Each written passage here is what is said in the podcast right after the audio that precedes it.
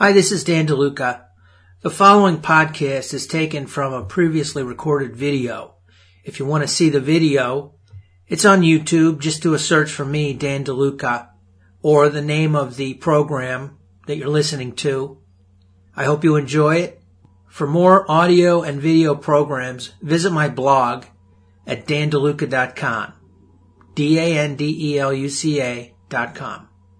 Thanks. Enjoy.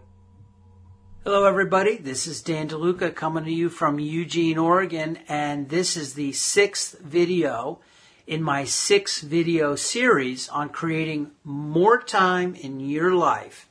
So, how do you do that? Number six, and if you haven't seen the first five, um, they're there. Find them after this one and go ahead and watch them all. There's some really great stuff in there, and um, yeah, I know I made it up, but uh, I think it's great. It works for me.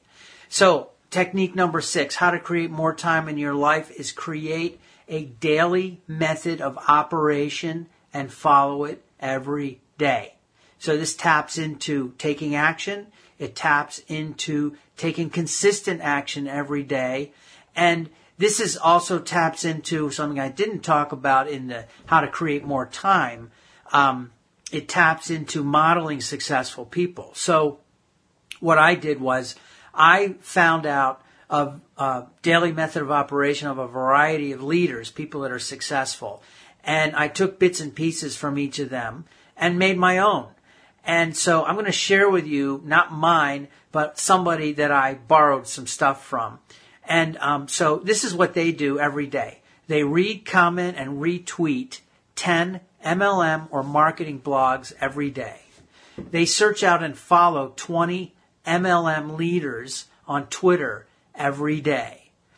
And they get two to five people to tell them no to their opportunity every day. Go for no, right? You've heard that before somewhere. If not, Google it. And um, they create one piece of content per day.